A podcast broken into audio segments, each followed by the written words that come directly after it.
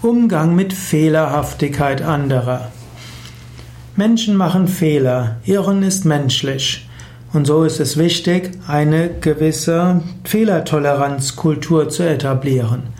Wenn deine Kinder Fehler machen, dann können sie so wachsen. Wenn dein Partner Fehler macht, so wird er auch wachsen. Wenn du Fehler machst, ist auch okay. In einem Verein, in einem Unternehmen, auch dort, Menschen machen Fehler. Manche Menschen machen mehr Fehler, manche weniger.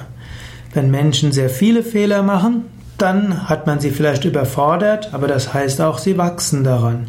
Oder sie waren unaufmerksam, unachtsam, dann wurde ihnen nicht gesagt, wie wichtig die Sache ist.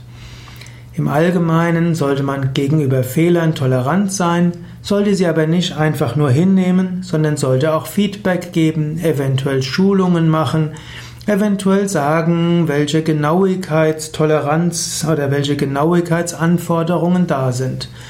Denn manches kann man schludrig erledigen und es reicht aus, manches braucht Genauigkeit. Es hilft, dass man das vorher ausmacht.